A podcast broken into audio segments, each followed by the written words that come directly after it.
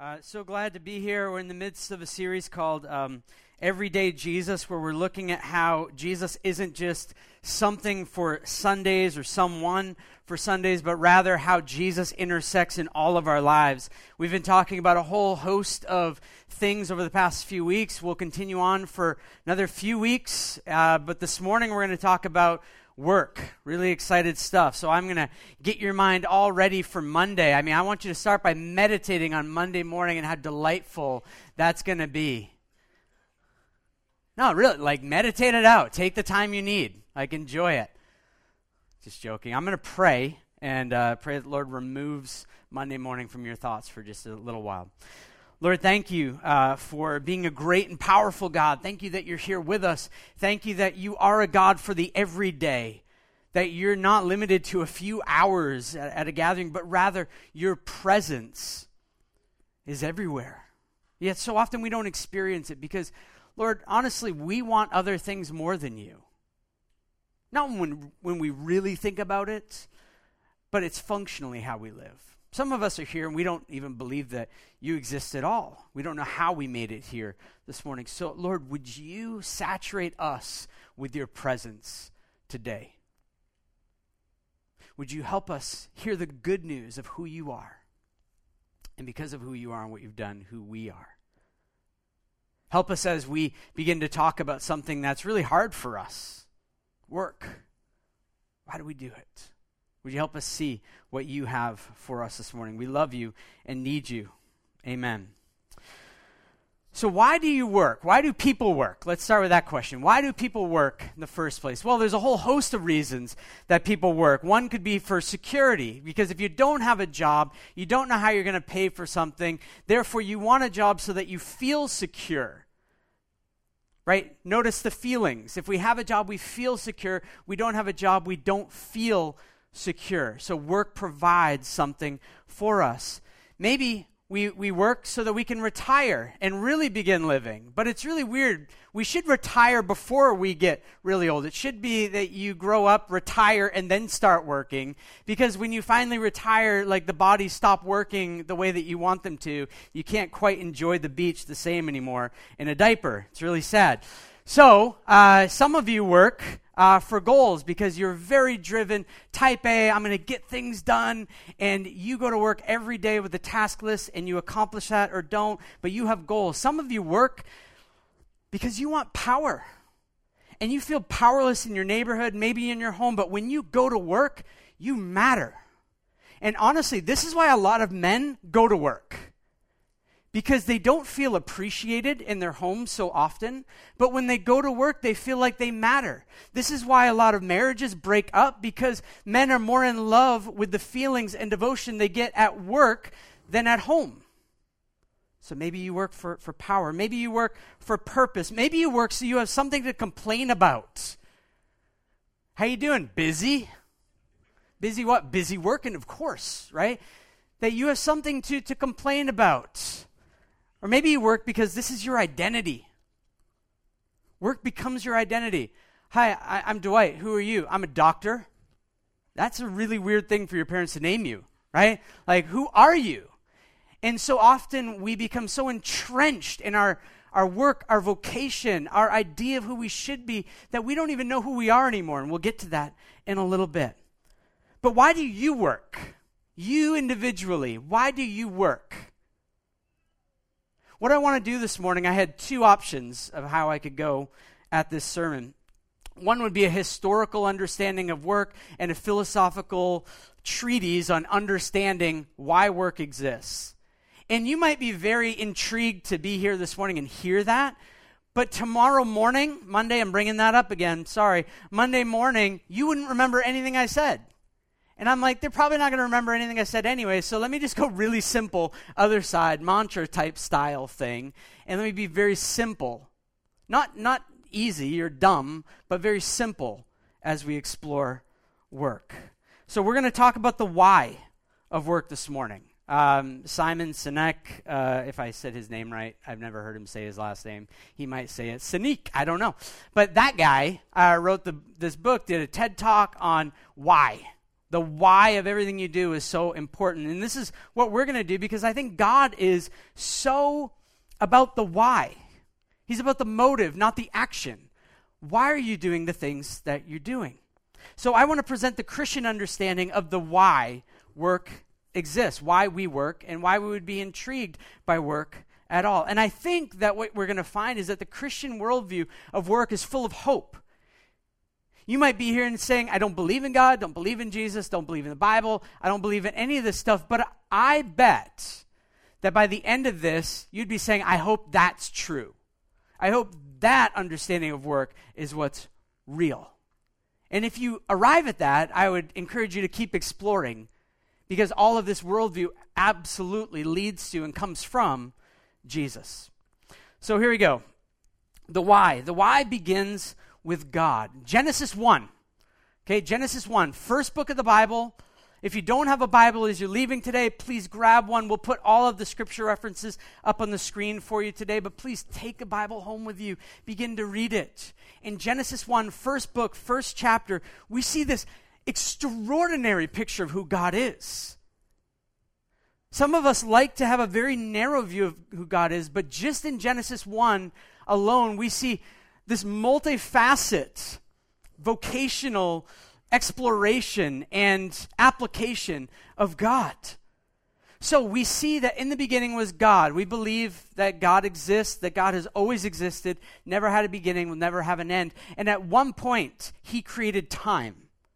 And when he created time, he spoke and things happened. So in Genesis one, we see this entrepreneurial, visionary C E O that says something and gets it done immediately. No red tape, no bureaucracy, no one getting in the way. It just happens. So this is who God is. But we also see that God is an artist. We see that God has an artistic side, that though God speaks everything into existence, we see that when it, it comes to humanity, you and I, God, who has no body and no hands, takes his handless hands, okay, wrap your mind around that, takes his handless hands and forms humanity out of the dust. He's an artist.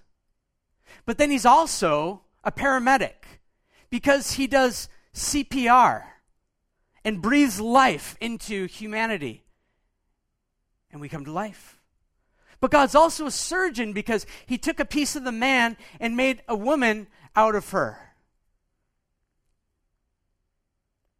So God is this extraordinary God. And he's also a gardener, because he creates this garden paradise for man and woman to exist and worship him, where God's presence was viscerally felt, where they walked with God and talked to God. And then God is an appraiser.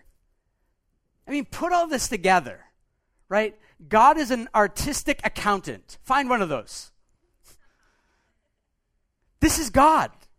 So you're like, God doesn't understand me. You j- just read Genesis one. He understands your work, your vocation. He's an appraiser. He's an evaluator. We had someone come to put an evaluation on our roof and how much it would cost to have it redone. This is God. God comes and look at what he says. God saw everything he had made, and behold, it was very good. There was evening, morning, the sixth day. Work. God's work isn't bad. Oftentimes we think of work and we think of songs like, I don't want to work, I just want to bang on the drums all day. Why? Because work sucks. I'd rather bang on a drum all day long for nine hours than work, right? That's the way we think of work. But work isn't bad. And what we see in God's work is, is this. Everything God did in his work and continues to do is always good, right, and true. There's nothing wrong with what God does. Imagine if Monday morning, Genesis one thirty-one was waiting for you. That worker that you don't like, no longer there. Genesis one thirty-one. There's, there's no strife with your boss. There's great harmony. Computers don't break. Programs don't shut down. People aren't trying to steal your job from you. Genesis one thirty-one, everything that happens in your workplace is good, right, and true. Wouldn't that be amazing? Yes, Dwight, it would be amazing. Thank you for responding. It would be incredible. But that's not where we live, is it? So what went wrong? What happened? How did we move from good, right, and true into what we have today? Now, I'm going to use the example of, of a business and company to illustrate everything God does. God did not use this illustration, so I, I might be stretching a little bit, okay? But but roll with it, okay? Work with me on this. Here's what God does. God hires. God was sufficient in and of himself to do everything. But what God does is he brings people onto the team not because he needed them, but because he wanted them. Not because he needed us, but because we mattered to him. And he wanted us to have a role. So he made man in his image. When I say man, I mean humanity. He made mankind in his image. We are like God. We had worth before we worked. Before you did anything, you had worth. We have four little kids. And each time that one of these children were born, I didn't say to them, you're going to have so much worth. I will hold you and love you as soon as you get a job that will pay enough for these diapers. And then you will find worth.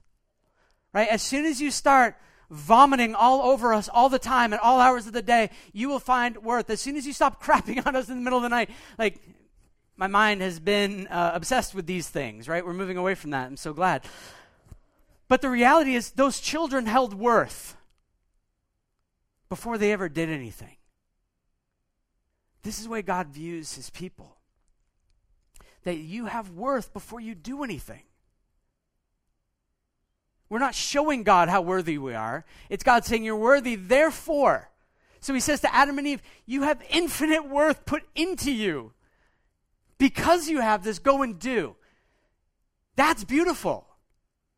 Because if it's the opposite, we have to keep wondering, am I doing enough? Am I doing the right thing?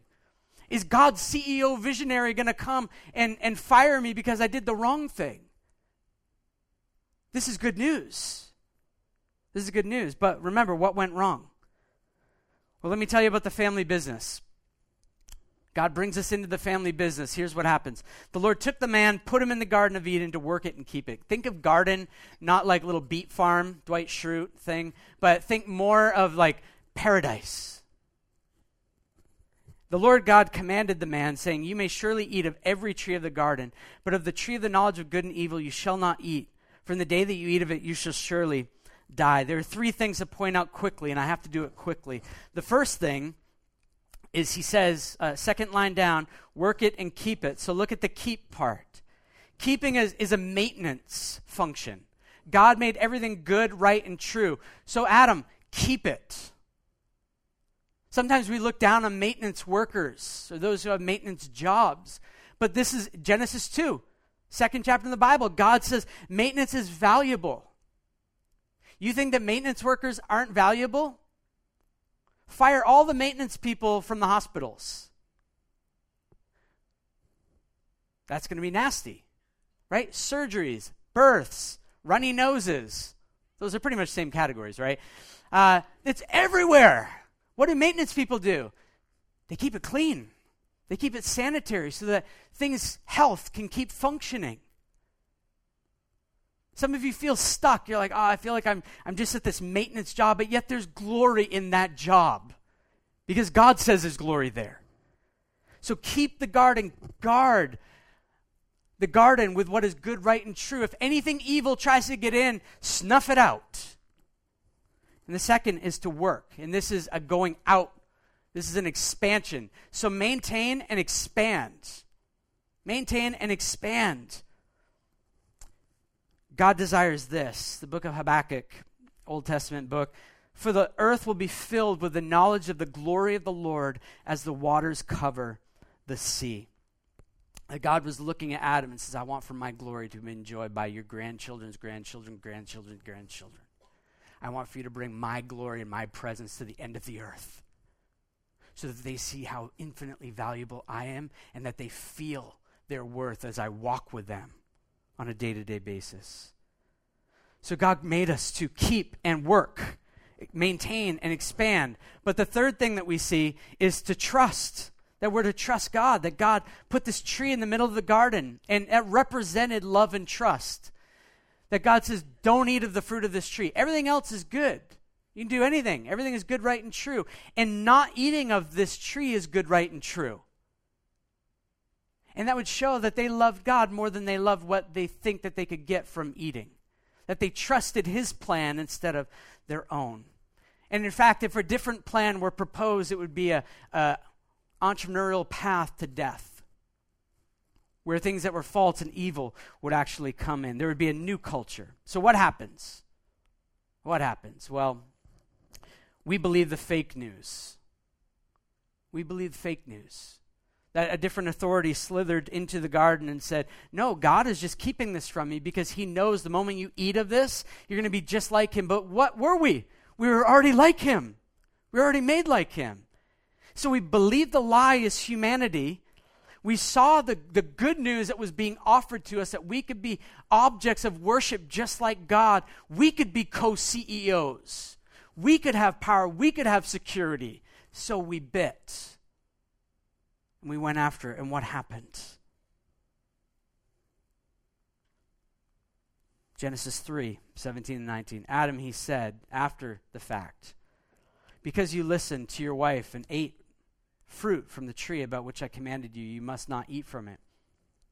Cursed is the ground because of you. Through painful toil, you will eat food from it all the days of your life. It will produce thorns and thistles for you, and you will eat the plants of the field. By the sweat of your brow, you will eat your food until you return to the ground, since from it you were taken. For dust you are, and to dust you will return. Does it ever feel like at your job, like, everything you touch is just thorns and death? Like everything's going really well, the plan is working amazing, and then like you reach in and you're just all cut up and you pull out a dead squirrel. I don't know what your job is, but that would be wild. But it feels like that, doesn't it? Like we're pursuing life and idealism and excitement, and then we come home at the end of the day and you're like, I just want to quit. I hate my job. It's like, but yeah, but this this is my life, okay? Like, but you just left this morning, everything was good. It's like, I know, but like it's not good. Nothing's good. There's thorns everywhere, dead squirrels, dead little chipmunks, like all those things. It's just bad news.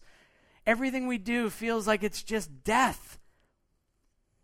And the bad news is we did that to ourselves. We blame God, you did this, but God did what was good, right, and true. We decided we would be better C E Os.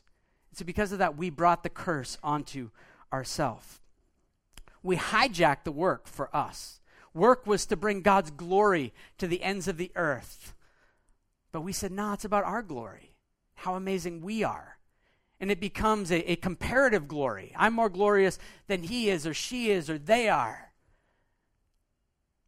Look at the outcome of, of this in, in Genesis eleven, chapter four. They're building this tower. Uh, they said, this is collective humanity together. Come, let us build ourselves a city with a tower that reaches to the heavens so that we may make a name for ourselves. Otherwise, we will be scattered over the face of the whole earth. There's a lot to unpack here. God wanted them scattered over the face of the whole earth so that God's glory went everywhere. But instead, what do they do? No, let's collectively build a tower and make a name for ourselves. This tower is about us. This planet is about us. This life's about us. There is no God. God is dead, and we're moving on. This is what we do when we're left alone. We build towers to make a name for ourselves because we forget that we're worthy. You'll hear good news in just a minute, and tomorrow morning, you'll go to work, and you'll forget that you're worthy again, and you'll try and build a tower again to show how worthy you really are. This is what we do. We try and justify our existence. This is the essence of religion, that we work to show God why we're worth it. And God says, none of it can get you back in the family business. None of it can get you back in relationship with me. None of it can give you the worth that you partly lost in your rejection of me. You quit. You quit on me.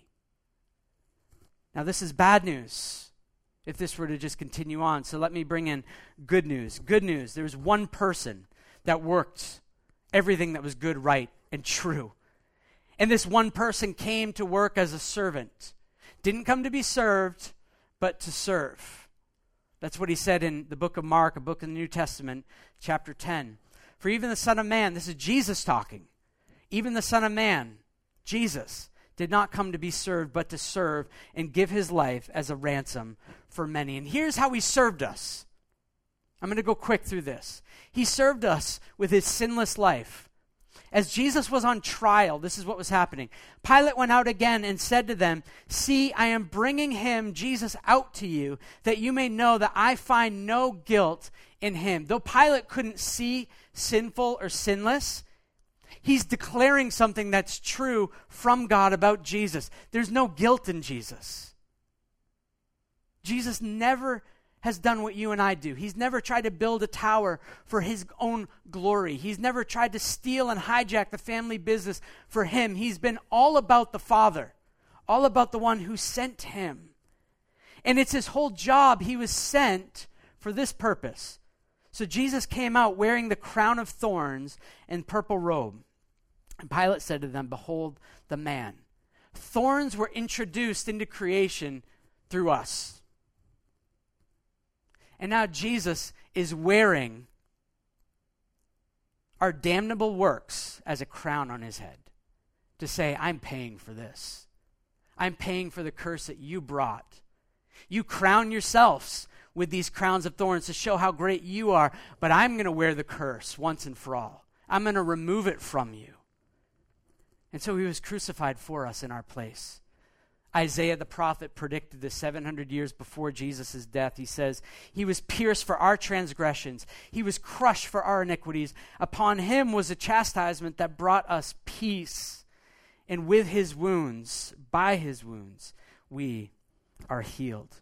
So Jesus takes our efforts to justify ourselves, our false identity, our false works, our, our damnable good works, and he He takes them upon himself on the cross, gets put inside of the grave for three days, and then rises from the dead. And this is what we celebrate. Like every day is like Easter with those who follow Jesus, because we serve a God who is alive. We don't go and visit a memorial of where he's buried. He's alive. I love it that they're still trying to figure out, well, which tomb was Jesus really buried in? Because we have no remains to do D N A stuff on. That he's alive and active and moving. He's here right now. And do you know when revival happens inside of the church? When we realize that Jesus is here and that Jesus wants to work through us and in us and that he loves us. And one day, Jesus is going to come back and he's going to finish the work that he began by getting up out of the grave. So let me take us to the end of the story, then we'll go into us. I saw a new heaven and a new earth. This is the last book of the Bible, Revelation. For the first heaven, first earth had passed away. The sea was no more. And I saw the holy city, New Jerusalem, coming down out of heaven from God, prepared as a bride adorned for her husband. And I heard a loud voice from the throne saying, "Behold, the dwelling place of God is with man. He will dwell with them, and they will be his people, and God himself will be with them as their God. He will wipe away every tear from their eyes, and death shall be no more. Neither shall there be mourning, nor crying, nor pain anymore, for the former things have passed away." And he who is seated on the throne, this is God speaking, said, "Behold, I am making all things new." So when Jesus comes back, here's what's going to happen. You know, when he started everything, only good, right, and true. When he comes back, he's going to remove everything that's evil, false, abominable, damnable, gone. Everything one day is only going to be good, right, and true. And evil cannot enter into that new creation. That's where we're going. That's where we're heading. This is not a work that your church attendance or your prayer life or your Bible reading or your doing good things or whatever can earn. This is Jesus coming back and inviting us into his work. So now we're stuck in between the resurrection and his second coming. So what do we do? What does work like look like for us? The book of Thessalonians, Paul actually actually rebukes them because they th- they think that it's coming like tomorrow. So they all said, like, let's all just quit our jobs and sing Kumbaya on the side of the mountain and like wave the flags or whatever they did. And Paul rebukes them for being lazy. He's like, don't give them any food. They need to work. right? You can't just sit there and, and wait. We got to be busy with what the Lord wants us to be busy about while we wait. So now, now, where I've framed the, the big worldview. So now what do we do? Well, now we have a new work, but it's an old work. It's just been redeemed. So our new work is to maintain and expand what is good, right, and true. That we are to maintain and expand throughout the earth so that the glory of God is seen everywhere where people are. This is what the kingdom of God is. The kingdom of God isn't a, a place with a border that you show a passport to get in. The kingdom of God is everywhere. It's everywhere. It's in every nation, especially the ones that say, kingdom of God can't be here. Jesus is like, yeah, I broke your rules because my rules are better. So he places people in these closed countries. And your new identity is that of a servant. So when we talk about vocation, let me propose this. This is your vocation. You are a servant. Vocation means calling. Some of you struggle with, well, I don't know if I'm called to do this or do this or do this. I would say that's that's a secondary calling. Let's call that work. Let's call that work. This morning I'm talking about your real vocation. That you are part of the kingdom of God and your vocation is to be a servant. This means that this is our job wherever we are. It never goes away. You're always on call for this. This isn't a nine to five thing that you punch in and out from. But we're especially a servant in the areas that we work, our secondary vocations. And as servants, here's the good news for us, is that we're free. We're really free. We don't have to build towers or programs or develop things to show God how worthy we really are. We're free. We're free to actually serve. And it's not our resources that we're drawing from. We're drawing from his resources. That he places his spirit inside of us so that we're not serving out of our power, but his power. We're not talking about finite things, but infinite things. We're not talking about temporal change, but eternal change. This is a type of work that the Lord wants to do through every one of his people. That instead of planting the seeds of our greatness and our C Vs and our resumes and our platforms, we plant seeds of his greatness everywhere we go. We, we preach.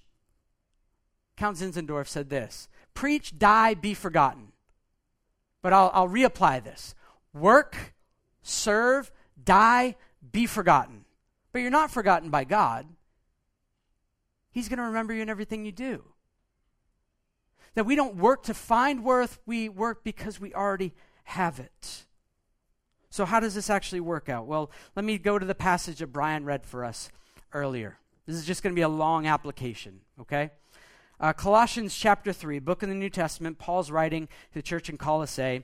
And this is him writing to people who are used to households. There weren't massive buildings where everyone went to go and work. Most people worked in their household or in the marketplace. Okay, so it was small economy, well, big economy because it was everyone, but it was done out of the home usually. So he's speaking using home languages, home language. Uh, bondservants, obey in everything those who are your earthly masters, not by way of eye service as people pleasers, but with sincerity of heart, fearing the Lord. Whatever you do, work heartily as for the Lord and not for man, knowing that from the Lord you will receive the inheritance as your reward. You are serving the Lord Christ. For the wrongdoer will be paid back for the wrong he has done, and there is no partiality. So this should be our pattern of servant vocation. Let me say a few things about this. Whatever you do, it says whatever you do, verse twenty-three, whatever you do. This means that all jobs are sacred. Now, I get it. There are limits to that. Um, We're not going to say that someone who produces child pornography, that's a sacred job. That's not. That's evil, false, and that will be removed. We are not saying people who take bribes and do things unjustly, that's a sacred job. That's not. That needs to be removed and identified and brought to the light and taken away. So I get that there are certain limitations to this, but if we're working a job that isn't violating the moral law of God, then all jobs are sacred. There's no break between the clergy and laity. None. God says through Peter in the New Testament that we're a priesthood of believers, that we're all priests. This means that whatever your job is, whether you're a professor, a donut maker, whether you're a stay-at-home mom, a, a preacher, whether you're a banker, whether you're a cop, whether you're in the military, whether you're whatever you're doing, that is a sacred calling given to you by God. And for so many of you, you're like, I can't wait to get out of this, and you're missing the point that God put you here not on accident, but that his greatness would be sewn into the fabric of what you're doing now. Your job isn't a stepping stone to something greater. You're only thinking about yourself in that moment.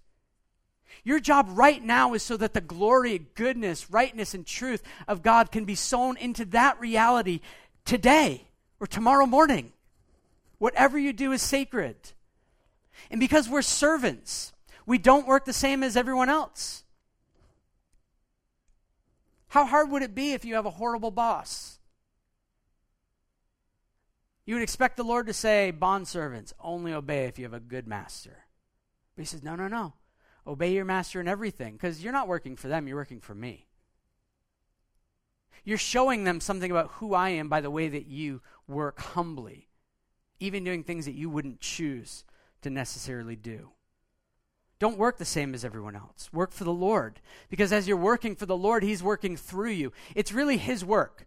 So you don't have a job as a teacher. Jesus has a job as a teacher, just working through you. And that's true. We have to do all of the mind work and heart work to begin to believe that. I'm not, I'm not preaching this morning out of my authority, right? It's, it's his authority. Jesus is speaking to his people, right? I'm just like a conduit for that. That's who we are.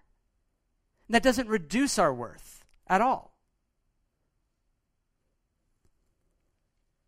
We also don't need to obsess about advancement. I hear so much about self-advancement, self-advancement. I need to get myself out there and network, and that's good and fine in one sense.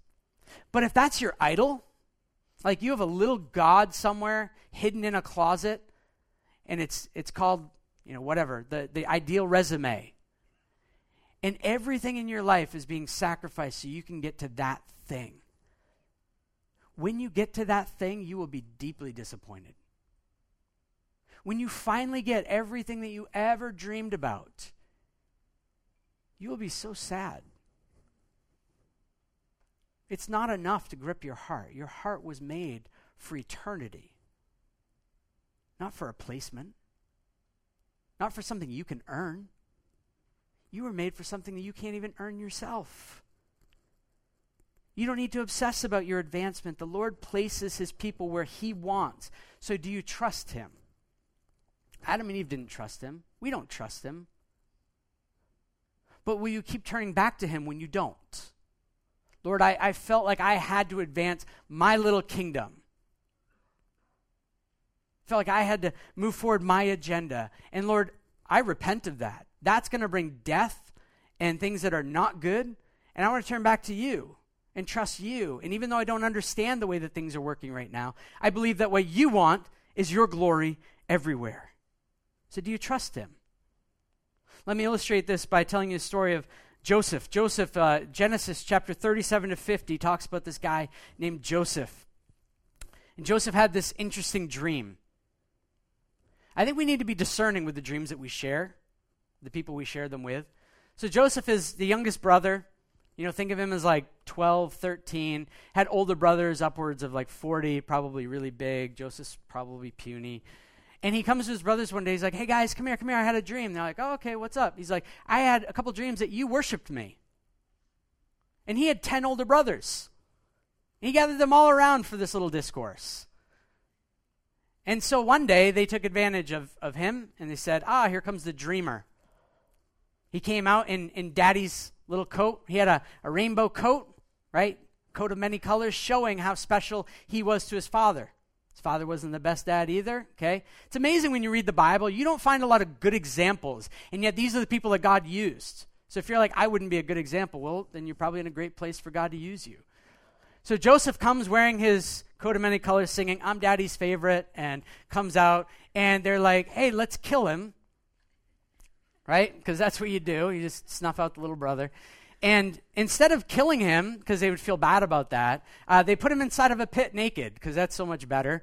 And then when they saw people coming who might want to buy this little naked, you know, sad kid, uh, they sold him to go be a slave. And so there's this whole thing that goes on, and he ends up going to Egypt. He had a dream that his brothers were going to worship him, but instead his brothers stripped him naked and sold him to Egyptians. And he goes into this house. He's serving this guy named Potiphar. Everything he touches turns to gold. It's like the Midas touch. Everything Joseph does, the Lord is with him. So one day, um, Potiphar's wife wants Joseph. She's been checking him out, grown up a little bit, and been watching him, and she wants him, so she decides today's the day, and he refuses. He says, "I can do anything in Potiphar's house except have you, and so I'm going to serve your husband, and I'm going to walk away." And she grabs for him, and he loses his garment. Again, he's leaving the scene naked, in a sense. And she lies and says, ah, he tried to rape me, he tried to sleep with me. So they believe this woman, and he gets put back in jail. I can imagine being Joseph being so bummed out, like, Lord, I am being pure in everything I do. I could have had this woman, and I didn't. And now I'm in jail? Are you kidding me? I'm doing what I know I'm supposed to be doing for you and your glory, and here I am. We don't hear that discourse from Joseph. Instead, he keeps serving. So he served his father, he served Potiphar, and now he's serving in jail. And everything that Joseph touches turns to gold. And he interprets dreams for people, and, and the jailer actually just gives Joseph the key. He's like, here you go, like, you run the prison. It's like, you know I could get out. He's like, yeah, yeah, I know, but you're not going to. They just know Joseph. So Joseph is serving as he's in jail, and you can imagine him with all the questions. He interprets dreams for these two servants of the king, and he says, hey, when you go back to the king with the interpretation, don't forget about me, I'm here. Right, this is one, like, take my resume with you, please. I don't want to be here anymore. And they forget. And Joseph gets stuck there again until one day, Pharaoh has a dream about this destruction that was going to happen. And so he says, I need the interpretation. And one of these servants remembers, ah, a long time ago, there was this guy in jail who interpreted the dream that I had. Maybe we should call him. So they called Joseph up. Joseph interprets a dream, and he went from jailer, being in jail, to being second in the world in like a second. Now, if you're Joseph, if you're Joseph, you're just going to be angry. You're going to be bitter. You're going to be thinking about your brothers who got you into this in the first place. Right? How do I inflict pain onto these guys? But finally, he gets to see his brothers. He gets to provide for them, and he's been serving all along. And look at what Joseph says when he sees his brothers. And this is all done. When Joseph's brothers saw their father was dead, they said, it may be that Joseph will hate us and pay us back for all the evil we did to him. So they sent a message to Joseph saying, your father gave this command before he died. Right? Like they're trying anything. Say to Joseph, please forgive the transgression of your brothers and their sin because they did evil to you. Like, this is a lie. They're just lying to get on his good side. But it didn't matter. And and now please forgive the servants. Please forgive the transgressions of the servants of God, of your father. Joseph wept when they spoke to him.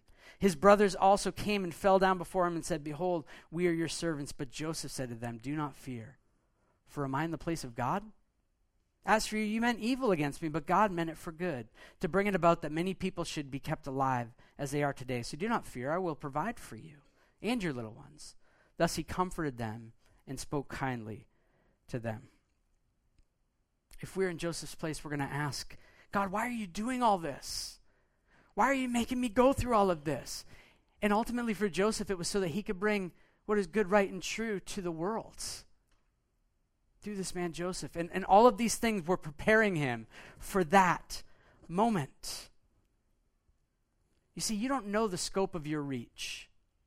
You don't know what God has designed for you to actually do in this life. You have no idea what tomorrow is actually going to bring. But the one that you serve has infinite reach. The one that you serve has infinite reach. So we can trust him inside of our, our work, inside of our vocation. And we'll end with, with this piece, that your vocation of serving, or rather your vocation as a servant, is to benefit others. That Jesus said, everything boils down to loving God and loving others. So your work is to ex- work to maintain and expand the glory of God and his goodness, rightness, and truth, and to love other people. That your work is about other people. There's this interesting concept called job crafting. Here's the definition. Uh, the process by which employees alter elements of their jobs and work relationships to find greater meaning and alignment with their individual needs. Now, this breaks up into two different places. I read this from this thing called Project Rework, New Endeavor, by one of my buddies, Emilio. He started it. Uh, good gospel stuff that's trying to make its way into very secular workplaces. Good stuff. But it's broken up into positional job crafting, where you can just make your job better for you, or social job crafting, where you stop just looking at yourself and you look around at other people and you say, how could I make this better for them? How can I focus on others? You begin to see that I'm sent within my workplace to love these people around me. So if this is our calling, the question is, do you know the people you work with? Not like, do you know their names? Can you fist pound them, high five them? No, you know, maybe their their spouse's name, because not that. Do you really know them? Do you know what they need? What they need? Do you know what they struggle with? Do you know their issues? Do you know what's going on at, at home? And do you know their past? Do you, do you really know them? Do you take time to, to eat with them? This is a simple application. How do you get to serve others? Eat with them. I buy them lunch. And then don't talk about you and how great you are. Listen. So, um, you know, what's your hope of work? Like, why why are you doing this? What what do you, what's the outcome? Like, what's your final resume look like that you want? What are you, what are you living for? Right? Really get those are nice softball questions, right? Like, but when you ask why questions to things, you get to the heart, and you get there quickly. So if I have lunch with you, I'm probably just asking you why. I've given you my whole thing. Right? Because you get to the heart of why people actually do the things that they do. So we eat with people, we listen to people, and then we begin to meet their needs, and we bless them. We bless them. I read an article um, by Project Rework this, this past week, and it, and it talks about this social job crafting. And it asks the questions, is there is there a colleague struggling personally or professionally? And then how can you be supportive to them? How can you be supportive to them? My buddy Emilio, he would never tell you this about himself, and I wouldn't tell him I was telling this story either. But Emilio loves the people he works with. He's very gifted, very talented at what he does, but he cares a lot about the people around him. And he was applying this. He would eat with people, he'd listen to what was going on, and Emilio, he's kind of a weirdo in this way, that he loves reading peer research academic papers on work. I'm like, that's so boring. Like, and and he does. He loves it. But he doesn't love just doing it for himself. He hears people that are struggling in their workplace. He will read ten academic papers for them in the course of two days, write up a three-page summary of what they're working through, and drop it on their desk. And he just did this for years with no one, no one really saying anything. Just like, thank you, this is so strange. But a few months ago, someone was like, like, who are you? Like, who, do, is this the first time you've ever done it? I mean, it's, no, no, no. No, it's, I do this a lot. And he just, like, moves on. But the guy actually tracks him down. He's like, why did you do this? Like, no one does this type of stuff. Because Emilio understood that he's not there for him. He's there for others. And he has a, a delight and a joy of reading these horrible papers for other people, so that they can be the ones that are advancing. Now, if you're going to do this type of stuff, you're going to need to be the one that's initiating. You're going to need to be the one that's vulnerable and brave probably. But your job is going to have so much more meaning to it as you begin to craft it around God and others. How can I serve? Now, if you are a servant, here's what's going to happen. You're going to be taken advantage of. So is Jesus. You're going to be seen as weak. But you are. And you're going to be overlooked at times. But not by Jesus. Jesus didn't forget about Joseph. At just the right time, he elevated Joseph to what he needed him to do. Here's the thing. God has sent you into your workplace, into your vocation, to serve, to bring his greatness, and to serve others. And it's his power at his time. So here's the call. You are a chaplain. You're a chaplain. They send chaplains into places where the church can't necessarily be, so we send representatives into places like war or sports teams. So you are a chaplain sent by God into your workplace to live out your vocation as servant. So the question, here we go. Stay with me. I know you're like, I can't wait to move. I got to pee. Whatever. I don't care. Just sit there, okay? A few more seconds. How will you live out your new identity tomorrow morning? How are you going to do that? How are you going to say, self, I am a servant of the Lord. And as I'm going to work, I'm not thinking about my stuff I need to do. I'm thinking about the other people and what they have to do and how I can serve them with your goodness, rightness, and truth. Because as you go back to work tomorrow, you're not the boss. And your boss actually is Jesus. He sent you into that place to accomplish things for him. Your vocation is to serve, and your work is to bring what's good, right, and true into the most crummy, false, evil, deceptive situations so that you can begin to show a different worldview than one that people have ever experienced or even thought of before. So, so the calling is, will you quit your Babel work? Will you quit your Babel work of trying to build your little tower? Would you stop looking at your work to provide things that it can't actually provide? And will you serve all that the Lord bring to you? Because if you say yes, he's going to do it. And if you say no, he's going to do it as well. And then you're just going to have to work out the, the junk in your heart of why you won't do it. But you know your vocation. You know your worth. You know your calling. So now the Lord is saying, I'm sending you in the power of the Spirit to go and transform your workplace through the vocation that I've given to you. And behold, I'm with you always till the end of the age. Jesus is with you in your daily grind. Jesus is with you when you need, you think you need coffee, you think you need adrenaline, you think you need these things, but you actually need his Spirit to refresh you. Will you take Holy Spirit smoke breaks throughout the day? I think smoke breaks are the smartest and most horrible thing in the world. It's brilliant. You get to actually leave what you're doing and go take a break where no one talks to you. And you get to be refreshed, not refreshed, okay? But the Holy Spirit invites us to the same thing. Take Holy Spirit breaks throughout the day. Spirit of God, I want to build my kingdom. I don't want to serve these people. I don't like these people. But dang it, you made them and you love them. Would you impress that on my heart? And I'm going to go back in that room, a servant of the Lord. And I left that room before, a servant of Babel. Just like that, the Lord can transform you. Take these Holy Spirit smoke breaks throughout the day to be refreshed and reminded of who you are, what he's done, and why you're actually there. Lord, thank you that your work is, is perfect. You did the work we couldn't do. You rescued us. You've given us a new identity, one that can't be taken away. Lord, I, I pray for us that we would stop building these, these little towers that are, that are like children's Legos that just get kicked over by the next person that walks in the room. Lord, you are calling us to participate in building a kingdom that has no end, a kingdom that, that one day will wipe out all other kingdoms. A kingdom of things that are only good, right, and true. We get to participate in that.